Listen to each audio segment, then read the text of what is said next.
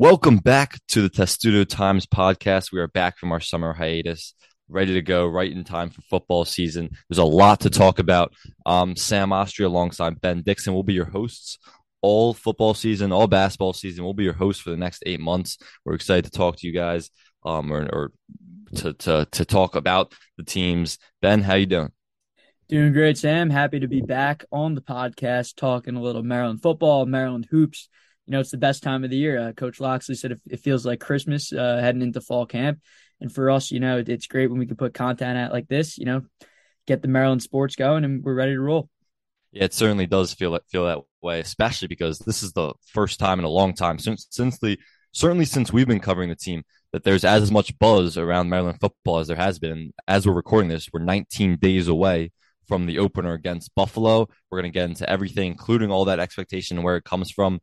But the first place to start is what they're going to build on from last season. Obviously, seven and six overall record, six and six in the regular season, then a dominant bowl victory over Virginia Tech at Yankee Stadium in the Pinstripe Bowl. First bowl win in eleven years. So the question is, how do they build on that? And uh, like a, a, from a macro perspective, what would a successful season look like for you for Maryland football?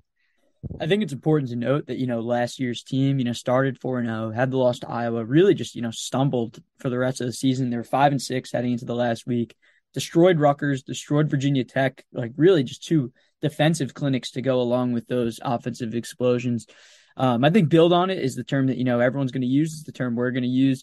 But, uh, you know, at Big Ten Media Day, Locksley was like, we got to squash the build on it part. We just got to do what we did last year and do it a little bit better, which, you know, kind of goes off that build on it emphasis. Um, I think it, when you're Maryland and you're playing in the Big Ten East, which, you know, who knows how much longer that division will last. And, you know, once that ends, it'll probably be in favor of Maryland. But for this year, that's that's the schedule. And, you know, it, it's tough to to have great success when you're playing Michigan every year, when you're playing Ohio State every year, when you're playing Michigan State, Penn State every year. And then you got to play Wisconsin this year as well. Um So I think in terms of defining a successful season this fall, it's tough to say. I, th- I think you have to get back to a bowl game this year and win a bowl game. And I think that's probably the baseline. But of course, you know, there's a lot to go and, and, and twenty games until the, twenty days, nineteen days, excuse me, until the, uh, the season starts. Yeah. And so let's get into the weeds of everything. Obviously, when you talk about this team, you have to talk about the offense first and the quarterback, Taulia Tagovailoa. He's going into his third year at Maryland, broke almost every record in the book last season that he possibly could have for single season records. He's on his way to break a ton of um, records at Maryland for his career. He, what obviously last year, um, three thousand eight hundred sixty-eight, sixty yards passing, tenth in the nation, twenty-six touchdowns, eleven interceptions, but five of those came in one game. So he had six interceptions through the other twelve games, including um, that bowl game. Uh, and then, yeah, so really when you talk about him, he had a great season last year, but what can you what can you expect from him this year, and what do you think he needs to get better in when you talk when you talk about the progression of this team and how good they can be, what their ceiling is? Yeah, really. I mean, you talk about um, last season how he had those five interceptions in one game for Iowa. It really was a, a special season for Taulia. Um, and in terms of getting better this year, he's kind of just got to stay within himself. And, and Locksley said uh, at Big Ten Media Day, you know, his biggest opponent is sometimes himself, and he's got to stay, you know, even keeled, make, make the right decisions on the, on the field. Um, and when we've seen him at his best and when he's at his best, he's really, you know, a top three, perhaps top two quarterback in the Big Ten, um, obviously behind uh, C J Stroud of Ohio State. But Taulia is, is, is bound for a special year this year. When you look at the whole roster, you know, the wide receivers that are returning and guys coming in, returns the whole offensive line. I mean, it's really his second full year with kind of the exact same offense, plus a little bit more talented weapons. Um, I think he's just got to stay, you know, within himself. Don't get too, you know, rattled by the moment. Don't get, you know, look over some, some opponents. Just stay even keeled throughout the whole season. And I think, you know, he can avoid having that one game like Iowa, which was really a stain on, on his resume last year. Um, I, I think there's a chance we could see, you know, twelve consistent games put together by Tagovailoa this year. Yeah, and obviously that's what they want is that consistency because, you know, it was kind of a similar theme that he played with, like the whole entire Maryland team, where he was dominant against lesser opponents in games they were supposed to win. But against some of these top Big Ten defenses, he kind of struggled. He struggled with the turnovers a little bit. We talked to Dan Enos. He talks about how he struggled with the footwork a little bit. He wants to see him um, with his decision-making, maybe check down a little more, Uh, not trying to make a hero play. That's some of the things Dan Enos and, and Locksley have talked about, and just kind of not letting the emotion of the game um, dictate your play. And, you know, those are the kind of things that breed consistency. And when you when you talk about what he needs to do this year, it's consistency, but it's, it's against the best opponents. We're going to see Michigan, or, or he's going to see Michigan. He's going to see Penn State. He's going to see all those teams. So that's those are the type of games where people are going to be keying in on. But look, he's incredibly talented. He has a great arm. He can escape the pocket. The, the, the, the sky, like the, the ceiling is really endless for him because he has that type of talent. But he just needs to work on some of these other things where if he if he does, this Maryland offense, the sky is the limit. And when you talk about that, you brought up the offensive line. So let's, before we get into the wide receivers, which is what everyone loves to talk about with this team, let's talk about that offensive line, because they're returning all five starters. You know, Spencer Anderson, Jalen Duncan, Mason Lunsford, really the three the three key guys on that offensive line, probably the three top-ranked players. That that's that continuity is so important. And one of the things I know we both saw last year was they constantly struggled with penalties, and like it was in, in inopportune times where they would get these penalties in red zone situations, on third on a third and six type situation. They would get a false start or a neutral zone infraction, whatever it is. They would get these penalties that would bring them back, and it, they would be, really be detrimental, holding, whatever it was. And that's the type of discipline that you want to see them improve in that area. Loxley's obviously talked about a lot. Do you think they will improve in that area? What do you think the continuity does when they bring back all five starters and, and they have those reps with Taulia? Yeah, you have to think so. I think over the years when Maryland football has been a bad team, and even last year, you know, when they took that step in the last couple of games of the season, but still you saw that discipline, you know, really kills bad teams and and, and programs like Maryland who, you know, I've struggled to get over the hump historically in the past, you know, decade or so. Um, but you have to think the discipline does improve. And if it doesn't, it's a problem. You know, it, it's, it's Locksley has been here for a number of years now, coming off the extension. Um, and you bring back the entire offensive line, that continuity, you got to be on the same page. You, you can't be having false starts on, on third and short to kind of, uh, you know, mess up the drive. Um, With the, the offense is still led under Tagovailoa. It's his third year leading the offense. So it's kind of, I think that continuity, not just with the offensive line, but with the entire offense is huge in terms of discipline, because, you know, you have three seasons working together and now you have, you know, two, with the exception of COVID, like two full off seasons working together as well. The discipline really, I mean, it's a non-negotiable. It, it has to get better this year. And if it doesn't, it, it's a big problem. Yeah. And they're really talented. I mean, like Spencer Anderson and Jalen Duncan, those are N F L graded guys. I mean, they're, they've, Jalen Duncan might be a top twenty pick. Yeah, exactly. They hope the hope is that they make that jump to the N F L next year. And so like these are really talented guys. They're not like this is a good offensive line. And I think when you talk about the jump that this offense and this team will make, a lot of it surrounds the hype around the offensive line, who Locksley has said is the most improved unit. And I think a lot of fans and the expectation is they they will be the most improved unit. And that starts with discipline and and kind of just not putting their quarterback and the offense as a whole in difficult situations. Absolutely. And, you know, Locksley also talked about in the spring building that second offensive line. It's not even the five starters that return. He has, you know, ten guys that he, that he feels confident in and, you know, playing in the field. He obviously wants to keep that starting lineup intact, but, you know, it, throughout the length of football season, injuries happen, things happen where you might have to mix and match some guys. Um, building that second offensive line was huge for, uh, for Locksley and the team this spring. Um, I also think it's important for, you know, this running back room, which, you know, looks deep on paper, but there is a little bit of uncertainty. It's kind of the past few years they've had to replace guys, you know, Jake Funk gone, Tayon Fleet Davis kind of stepped up last year, but now Fleet Davis is gone. You don't really know who's going to get the bulk of that. There's, uh, you know, Roman Hemby, Colby McDonald, two talented returners who, you know, had good spring games. Um, Antoine Littleton, they, they've Antoine talked Littleton. really high on. And then, uh, uh, what's his name? Ramon Brown could be a, uh, yeah. a wild card as well, the four-star recruit that they flipped from Virginia Tech. Um, so you really, you know, don't know. There's some uncertainty with that running back room, but I think if anything, the fact that these guys had this offseason and last season as even younger guys to work with this entire start starting offensive line only helps them, you know, progress. Yeah, no, I com- I completely agree. And, and the running back really is that key. Like, I think they, if they could run the ball, it opens up so much for the rest of the game. And uh, yes, they have young guys, but they've said they're talented, that they really trust them, and they're going to go running back back by committee, kind of like they did last year. And they'll see if someone breaks through and someone they can trust more to get the bulk of the carries as the year goes on.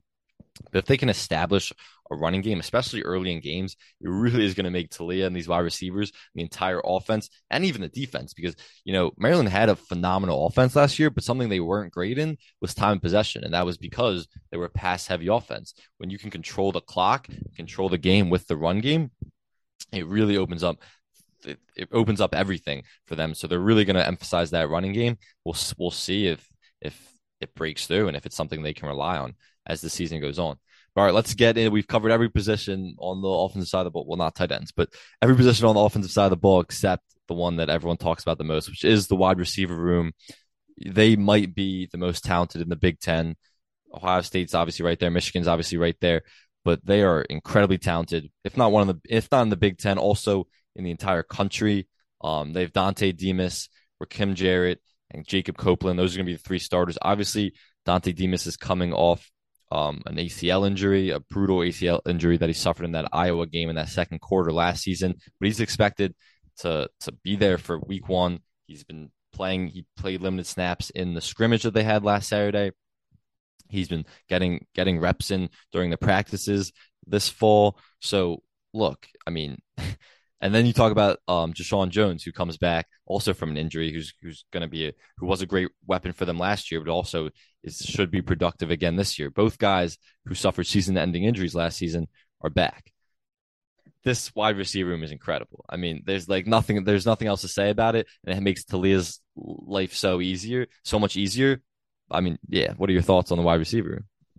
I mean, I think just, just on paper, it's without a doubt a top ten to fifteen wide receiver group in the country. And if they excel on the field with Taulia, it can be even better than that. Um, it, I mean, look at the talent that's in this room. You know, Rakim Jarrett returns. Um, he was in this world of the N I L and transfer portal. You know, there was speculation and not, I mean, not speculation. In an athletic, uh, the athletic uh, wrote a feature on him, Bruce Feldman, um, about how, you know, S E C schools, certain schools were trying to poach him this offseason. But, you know, he's he's loyal to Mike Locksley. This is, in all likelihood, going to be his last year before he goes to the N F L uh, next year. I mean, he had an unbelievable year last year, sixty-two receptions, eight hundred twenty-nine yards, five touchdowns. He's the guy that everyone's, you know, eyes are on in terms of maybe the most talented guy in this room. But when, when you heard the news that, you know, Dontay Demus was going to be ready for week one, that's the expectation on Big Ten Media Day. I mean, that changes Surprising everything. News, too, because people did not expect him to make that fast of a recovery. Modern medicine, man. It's it it, it really got Dontay Demus going. Um, But no, in, in in all seriousness, when you hear that, you know, there's a chance that he's going to be there for all twelve, perhaps thirteen games, if you make a bowl game this season, it just completely changes the outlook of this offense. Because if you start off on the wrong foot and then Dontay Demus comes in in week four or week five and the spark's kind of gone, it's like, all right, whatever. Like, this really puts the offense on another level from week one, starting right in that first game against Buffalo. He's a guy that, you know, is probably going to get drafted in the N F L last year if, if he didn't get hurt. Um, and now he's he's got he's a guy who has a lot to prove. You know, when he was getting carted off against Iowa last year, returning kicks, which, you know, I don't think we'll see any of that this year from him. Um, would hope not. He would hope not. Um, he said he'll be back, and, and he is. And the fact that he'll be ready for, for week one is, is is truly amazing. And that's just two guys. You know, you talked about Jashawn Jones. We haven't even talked about Jacob Copeland yet. You know, he he had my favorite quote of the entire offseason. Florida's leading wide receiver in twenty twenty-one, transferred to come to Maryland. You know, why'd he come to Maryland instead of going to some other schools? He wanted to be, you know, with the guys and not the guy. I, I thought it was hilarious when he said that, but it's true. I mean, the camaraderie in this wide receiver room is it's palpable, and Copeland's kind of epitomizing that. He looked great in the spring game when uh, when the public saw him in, in April, and I think he's also just a really exciting, perhaps dynamic piece that, that's going to make you pick your poison with this group this fall. Yeah, it really is. And they've talked about that, that it is pick your poison. The interesting interesting thing about it is they do have a lot of camaraderie and they are close, all, the, the whole wide receiver room. But they're also all, like, those three guys, Jacob Copeland, Dontay Demus, Rakim Jarrett, they've been pretty open about the fact that their goal is they want to go to the N F L next season. So it's it, it could also be a thing. Like, uh, like Taulia has a lot of mouths to feed because, you know, I'm not I'm not saying that's going to get in the way at all, but he does have a lot of mouths to feed because these are all guys who who need to put tape together, need to put the resume together to to get get drafted as as early as they can in the N F L draft, which is what they're looking to do next season. And Maryland really has become wide receiver U in a way where it's just like, yes, it yep. just attracts guys to come here because they just produce phenomenal wide receivers even before Locksley was here, but certainly since um, Lock Locksley took over back in December twenty eighteen. it's just been it's been a place where wide receivers want to come because, you know, N F L teams will look at this program and say that they've they've gone through Maryland. Okay, like this is a, a program that we trust to breed great wide receivers that have proven track record in the N F L. We're gonna we're gonna take our chance on them. But it but they have a lot of guys that are looking to go to the N F L, and like it is a pick your poison. You know, if you're if the defense hones in on Dontay or Rakim one game, like J- Jacob Copeland's gonna have those games where he has nine catches for like one hundred forty yards and a touchdown. Like he's more than capable of that, and I'm I'm expecting to see that.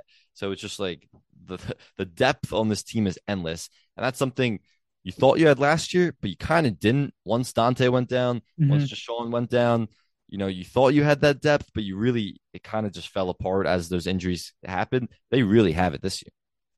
Yeah, and it's it's depth at the top in terms of just how, like you said, these these guys are like pr- three perhaps N F L guys at. that are starting in your lineup this fall. Like that's, that's crazy to think. Um, but I think also you, you did make a valid point about Taulia having a lot of mouths to feed. And I think it's, it's reasonable to note that Taulia loves going to the tight ends too. Like Chigoziem Okonkwo was a huge part of the passing game last year. I think he had the second most receptions on the team behind uh, Rakim Jarrett. Would have to double check that. But, you know, Corey Dyches at the tight end position is a guy who spent the spring in the wide receiver room due to injuries and the coaching staff, you know, kind of wanting to develop his, you know, catching talent. He's a guy that could go for three receptions a game too. So it it, it is a lot Absolutely. of need, but it's it's a good problem to have. No, definitely. And and it's interesting you bring him up because he he was a wide receiver and he transitioned oh. to tight end, and, and the coaching staff has spoke really highly of him because they do have a huge void to fill with Chig Chig gone now. He's playing for the Titans now in the N F L. So it, it's, it's a, like you said, it's a good problem to have, but it is, it it, it, can, it might be difficult, but like you, you talk about the depth, even Marcus Fleming, who got a lot of reps in last mm-hmm. season because of all the injuries. So he is experienced. So if guys need to come out or if injuries happen, which they inevitably do during a football season, you have that depth there. And yeah, like you said, you have a great pass ca- catching tight end now because he was a former wide receiver. Yeah, not also not only him. I think we could be looking at a little two-headed monster with with C J Dupree too, a guy that the coaching staff is really high on entering his second year. Um, obviously more of a, a blocking tight end than than Corey Dyches, but someone who could also be a threat in the receiving game. And you mentioned Marcus Fleming. You know, how about Ty Felton, a guy that got a lot of burn in, in the spring. Um, someone who you know made a slight impact as, as a true freshman. He's a guy who could get some some have an impact on on the team this year. So I think. Where you stand with your, your wide receivers and tight end, just just your overall receiving core, it, it's it's a big deal, and and the, the team is rightfully high on it. Yeah, and, and two years ago, um, in twenty twenty, when Chig took he was he didn't play that season, um, for medical reasons, they got zero production from their tight end room, none at all, and that was kind of a problem for Taulia. I mean, obviously it was a shortened season because of COVID, but that was kind of a problem for Taulia on offense. Next year, they come in. There's a lot of hype around Chig. He lives up to all of it, and he was phenomenal as a pass catcher and, and a blocker, really. So now they want they don't want to go back to zero production in the tight end room. They want to have legit production in the tight end room. They want someone that Taulia can trust. They want someone really to be used as a safety blanket if you're not going to necessarily go to your big play playmakers on, cer- on certain occasions. So they're looking to that tight end room to to maybe not completely replace all the production that Chig brought, but at least fill fill a huge void. Without a doubt, and I think the tight end will be important this year, and I, I think it's it's in it's in solid hands with with those two guys. Yeah, and so now let's go to the defense side of the ball. Obviously, not the, as esteemed um part of the side side of the ball. Um, Brian Williams comes in as the sole uh, defensive coordinator. He'd been around for a long time in the Maryland program. Last year's the co-defensive coordinator took over in that last game against Rutgers and the bowl game against Virginia Tech as the The, the number one defensive coordinator.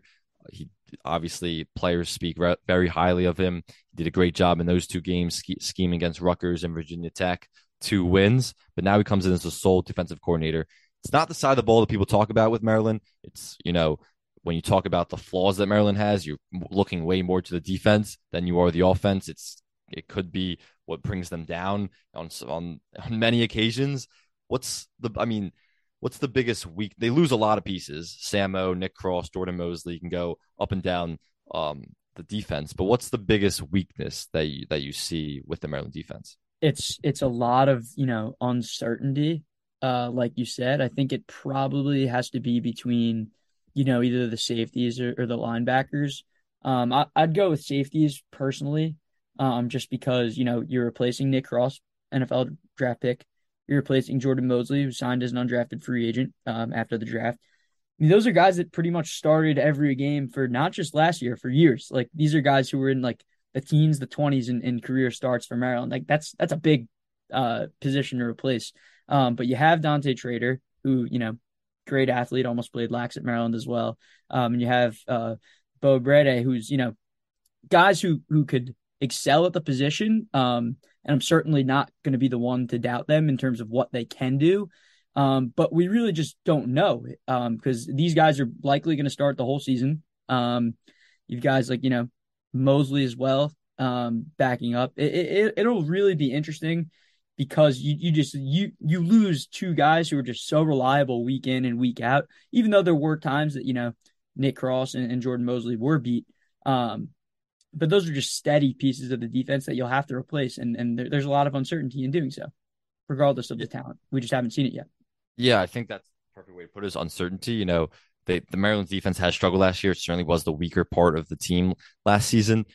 But there, like a lot of the reason, big reason for that was because there was a ton of injuries, especially early on in the season last year. Like you talk about Deonte Banks, you know, he could come back and then have a phenomenal year after being injured for most of the last season. Um, there, there's a you go up and down the roster. There was a ton of injuries, and that kind of hindered them a little bit, or it did hinder them. And so when you talk about the newcomers and everything, it's just like you don't know exactly. It's a lot of unproven assets that this Maryland team has. So they, they could be better than people expected. They could be not very great, which is, I think, what, what most people expect, at least outsiders. Um, but I think it's a lot of uncertainty. I don't think you can like necessarily give them um, – I think I think it's smart to give them the benefit of the doubt.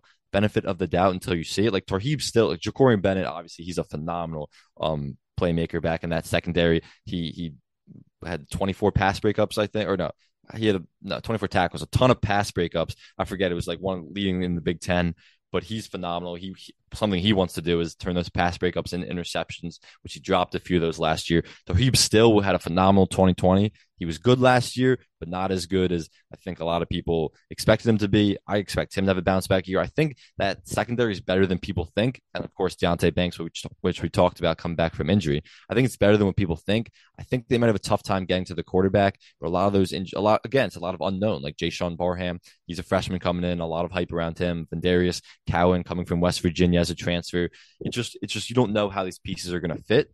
And we're really not going to see until until they play. But I think it's I think they're going to be better than people think. I'm not saying they're going to be great. It's certainly going to be the weak part of the team. But I think they have a chance to be better than people think because they have a good blend of of experience of guys who have been there for a while, like Ruben Hippolyte, but also guys who are new coming into the system, along with not a new offen- defensive coordinator, but this is his first year as the man of the defense.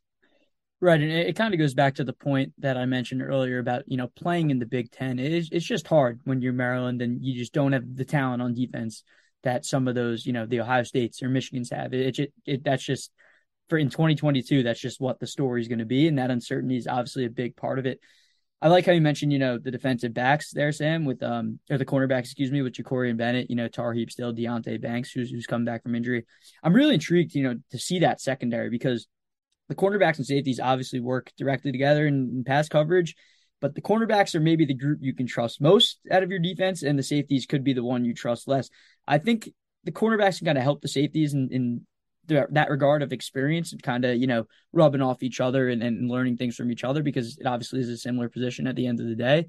Um, and, and I do agree uh, about your point about, uh, you know, having trouble getting to uh, the quarterback because – the linebackers, you know, were in a spot of strength last year. Uh, the defensive line was was okay, um, and you lose Sam O to the N F L as well, who's, who's a big loss. You reload with a couple transfers. Um, so I think uncertainty is is the right word to use. Uh, I agree with you to give them the benefit of the doubt because we really don't know how this team will mesh. You know, we haven't really seen it in public yet.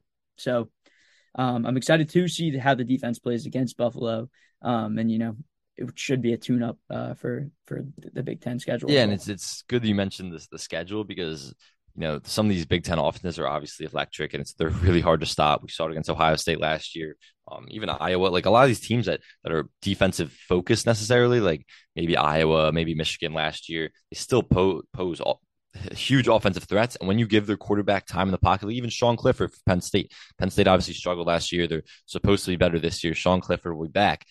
But like he, he's not he's not a great quarterback by any means. You put pressure on him. We've seen that if you've watched around the Big Ten, around college football, you put pressure on Sean Clifford, he's going to have a hard time. But if you give him a lot of time in that pocket and give him all the time of the day, it's going to be much easier for him to make plays. So if getting to the quarterback is super important in this league, and we'll see how Maryland does. Right. I mean, it's it's always been about the trenches for Maryland on both sides of the ball when it comes to to the Big Ten. You you just can't you can't get dominated. And if you do, you're going to see some more ugly scores like we've seen, you know, the first seven or eight seasons that Maryland was in the Big Ten.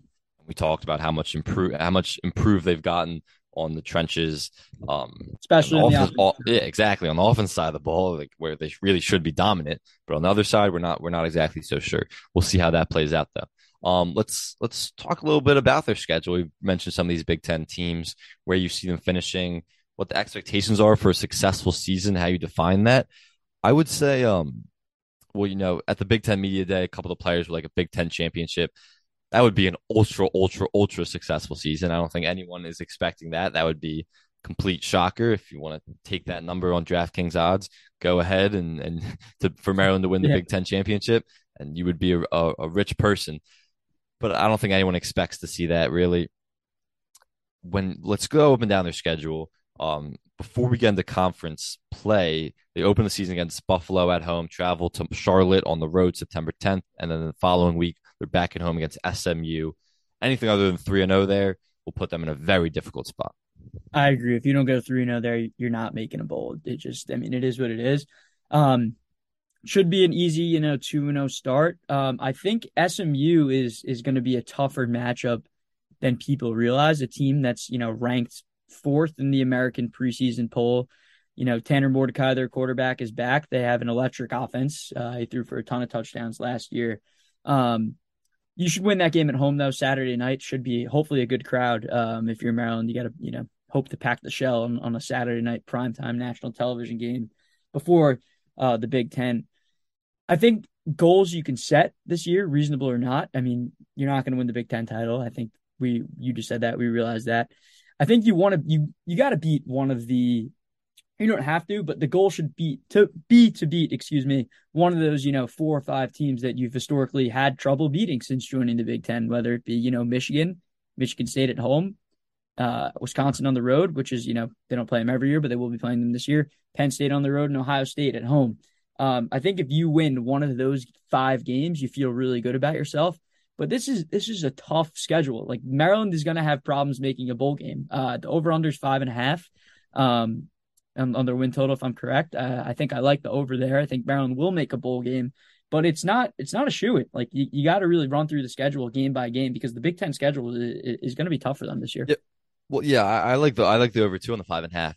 But you hit the nail on the on the head. But like.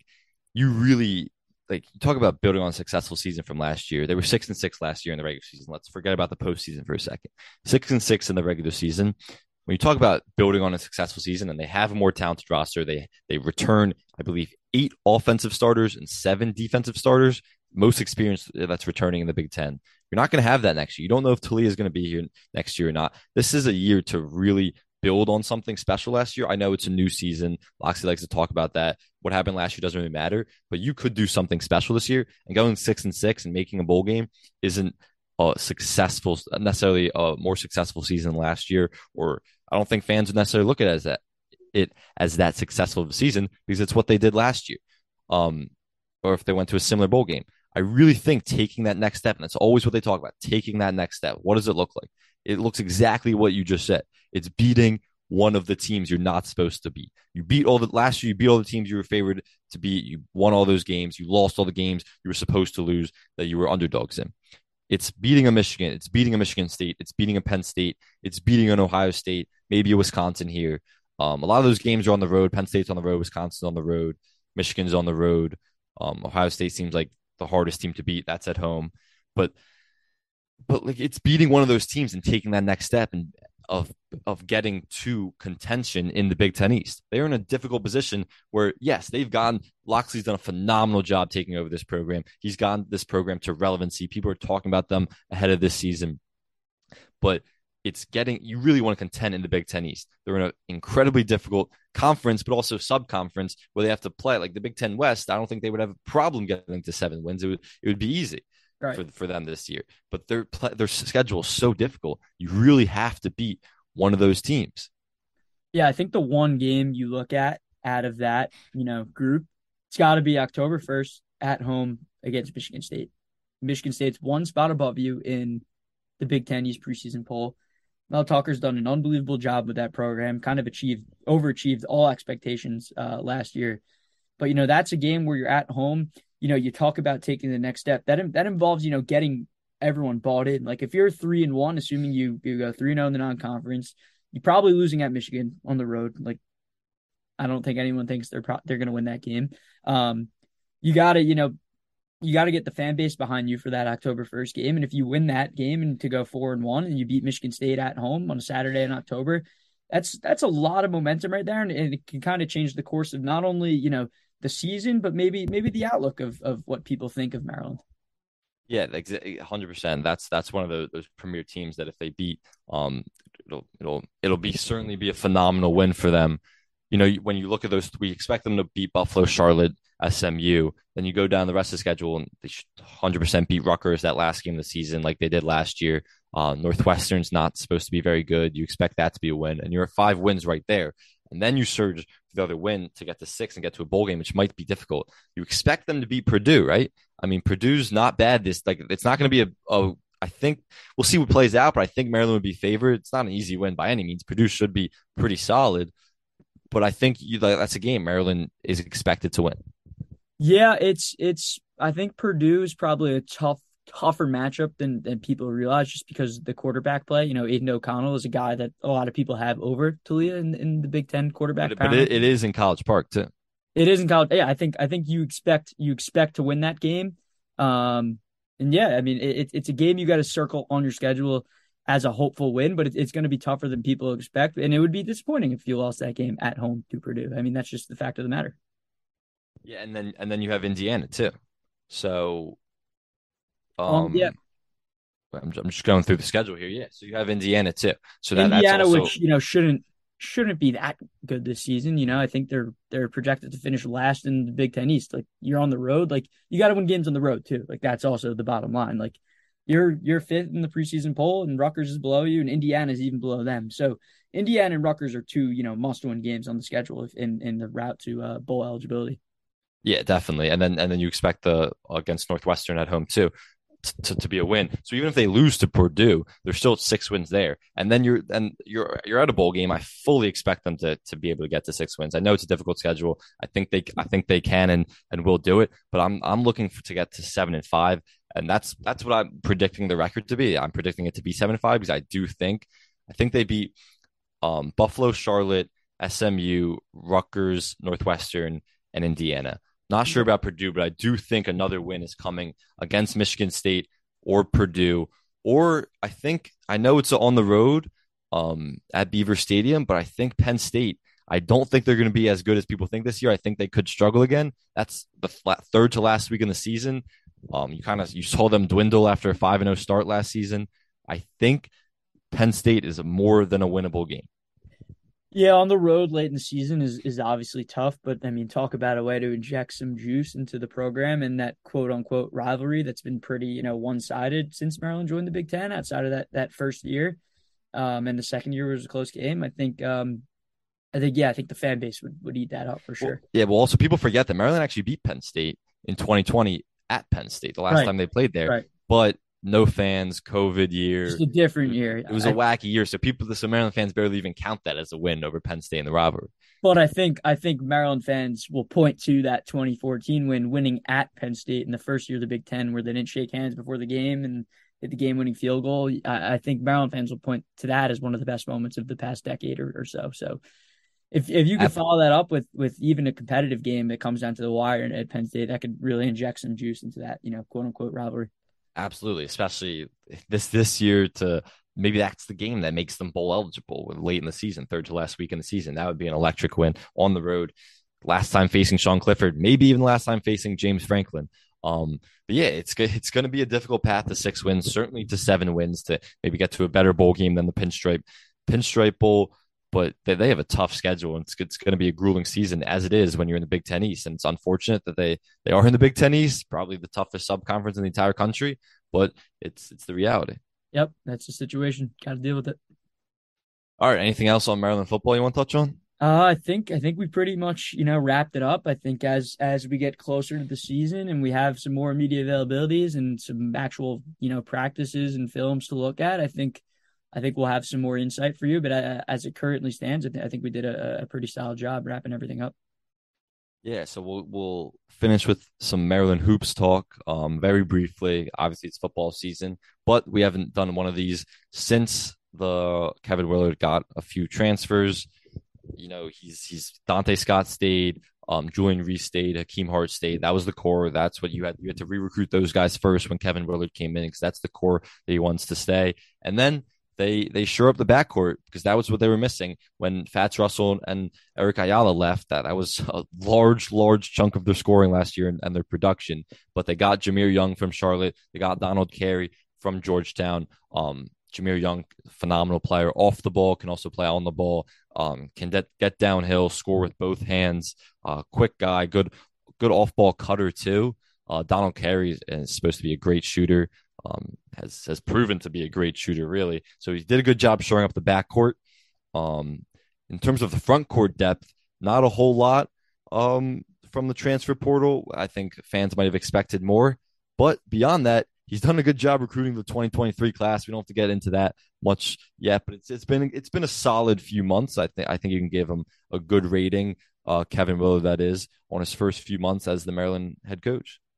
Yeah, I think from you know picking up a starting backcourt was big. Um, scheduling for this year is big, and the twenty twenty-three recruiting class, the, the latter two, which we'll get to.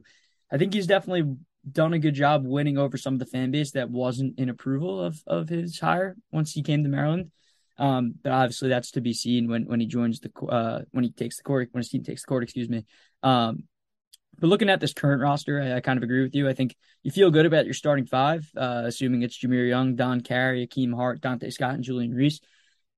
But that depth is is is a bit of a problem, and it, it's pretty lackluster if if we're being honest. I think to have Ian Martinez as your sixth man, someone you know who came on late in the season last year, but you know didn't really have a good year. If we're being completely honest, um, no, not at all. People expected a lot of him, and and the potential N B A draft pick. I think that's really gone out the window completely. Um, look, maybe he could have a bounce back year. He closed the year definitely stronger than he started it. Um, and then other guys, you know, Ike Cornish coming off the red shirt, maybe he can be having impact. Patrick Chameleon transferring from Saint I think Francis. That's the, I think that's the mystery guy too, real quick, Ike Cornish, because people say yes. He might be the best shooter on the entire roster, and he is. He had a ton of potential coming in. Obviously, you didn't see him play last year, but he might be a mystery guy that could be a key piece to, to that Maryland depth. He definitely could be, and I, I don't think people know. I think at the end of the day, you know, people did say he was the best shooter in practice last year, and he was a four-star recruit. So you you got to expect contributions from him. And if he doesn't contribute, it's a problem to this team's overall complexion. Um, but, you know, Patrick Chameleon from Saint Francis, Jahari Long from Seton Hall, never really had much of an impact there. He dealt with some injuries. Um, got a couple freshmen in Noah Bachelor and uh, Caleb Swanton-Roger, who you don't know if they'll contribute. The bench is really a, a big question mark heading into the year. We'll get it more into it when we can see the team and, you know, we get closer to basketball season. But it, it's it's a problem right now, to be to be completely honest with you. Yeah, and obviously it, it all depends what happens on the floor, and we're months away from that. Um, but, the, you know, he is a Big Ten, like we talk about with football, same thing with basketball, a very, very tough conference, especially in the regular season. There's not a lot of easy wins when you, when you go up and down the Big Ten conference. But they also struggled. They also scheduled a really tough non-conference. I mean, they're going to play in the Mohegan Sun tournament. They'll play Saint Louis in that opening game, and then either Miami or Providence, uh, based on what happens in that first game. They'll play at Louisville. Obviously, Danny Manning's at Louisville now, who was the interim head coach last season for Maryland. They lost to Louisville last season back in the Bahamas. Um, then they'll play at the Barclays Center for the second straight year. They'll play Tennessee, a great program, and then U C L A in a home and home series. This one will be in College Park this year, and then they'll be playing them regularly because U C L A will be in the Big Ten. But obviously, it's a great U C L A program too. Not an easy non-conference schedule, and then you get into conference play. Not going to be easy. It's it could be a very difficult year in Kevin Willard's first year, but I don't think people necessarily expected this to be a, a one-year turnaround. That's not what you're hiring when when you're hiring a guy like Kevin Willard.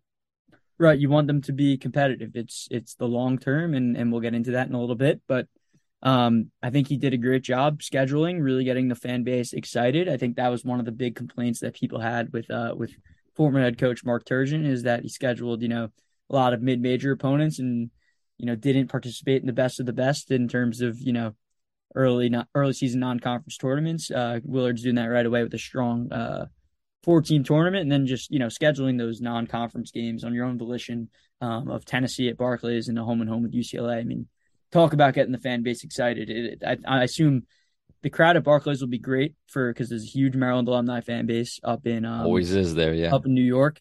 And then just U C L A at home, that place should should be rocking like like it has been, you know, pre-COVID. And even, you know, last year the crowd wasn't great, but I'm talking, you know, when they were top ten in the country and they had Anthony Cowan and, and Jalen Smith, and just those those first few Big Ten years, that place was one of the most intimidating places to play in the country. Um, I think that home game against U C L A could provide a little bit of a preview of, you know, what's to come in these upcoming Willard years. Yeah, and then real quick, just to wrap up, um, just on the twenty twenty-three recruiting class, he's done a good, he's done a good job. You know, he, like the, the focus was when you wanted a coach coming in was you got to lock in the D M V guys. You, you want the, you want to recruit the guys that are local. Obviously Turgeon struggled with that mightily, and he got a lot of criticism for that. And maybe it's eventually what got him out of the door, but I think that's been Kevin Willard's focus. He knew that coming in, and he's done a good job securing Jonathan Lamoth and Jamie Kaiser um, in those, in that twenty twenty-three class. It, it, there's, it's certainly not done. It's not finished. The work's not done. But that's a good start. We talk about not this season, but the year after. Yeah, I think I think Jamie Kaiser is such a big get that, you know, the Maryland fan base is aware of it. And I think, you know, On Three is one of those recruiting publications that has him much higher than others do, um, including, you know, E S P N. Um, Jamie Kaiser was thinking about playing, you know, college football instead of college basketball. And and, and I think that's kind of might be a, a byproduct of why his recruiting rankings are lower than, you know, we might expect. But I think I think he's a huge addition. Uh, and then you have a guy like Deshaun Harris-Smith who could join him in the backcourt, a, a local four-star guard, um, you know, has Maryland in his top five. And then, you know, the, the big fish, the big prize is is Derek Queen, you know, from Baltimore, I think at Montverde now, the number one center in the class, number ten player in the country, a consensus five-star. That would be, you know, if you got him as the centerpiece to a four or five man D M V class, I think, I think this program could, could be heading into, you know, the right direction and quickly. Yeah, absolutely. I mean, that's a wrap. You know, we touched on, on Maryland football, went deep on them, and then, excuse me, on Maryland basketball as well. We'll obviously be very football football focused on this podcast as the season kicks off in just nineteen days. We're getting there. The, the, the countdown has begun. We'll have the Studio Times podcast weekly with uh, Ben and myself, Sam Oshtry. We're going to have some guests on too, hopefully, as the year goes on. You know, if if you like listening to us, subscribe, rate, review, download, all that good stuff. And, you know, we'll we'll keep them pumping week in and week out as the season season goes on. Without a doubt, uh, definitely excited to be back on the podcast. Like Sam said, leave those comments. We we look forward to uh, to hearing what you guys have to say, any advice. And yeah, we're looking forward to hopefully, you know, building this thing this year, getting some guests and, and bringing you the best Terps intel we can get. Definitely. Thanks for listening, everybody. Talk to you next week.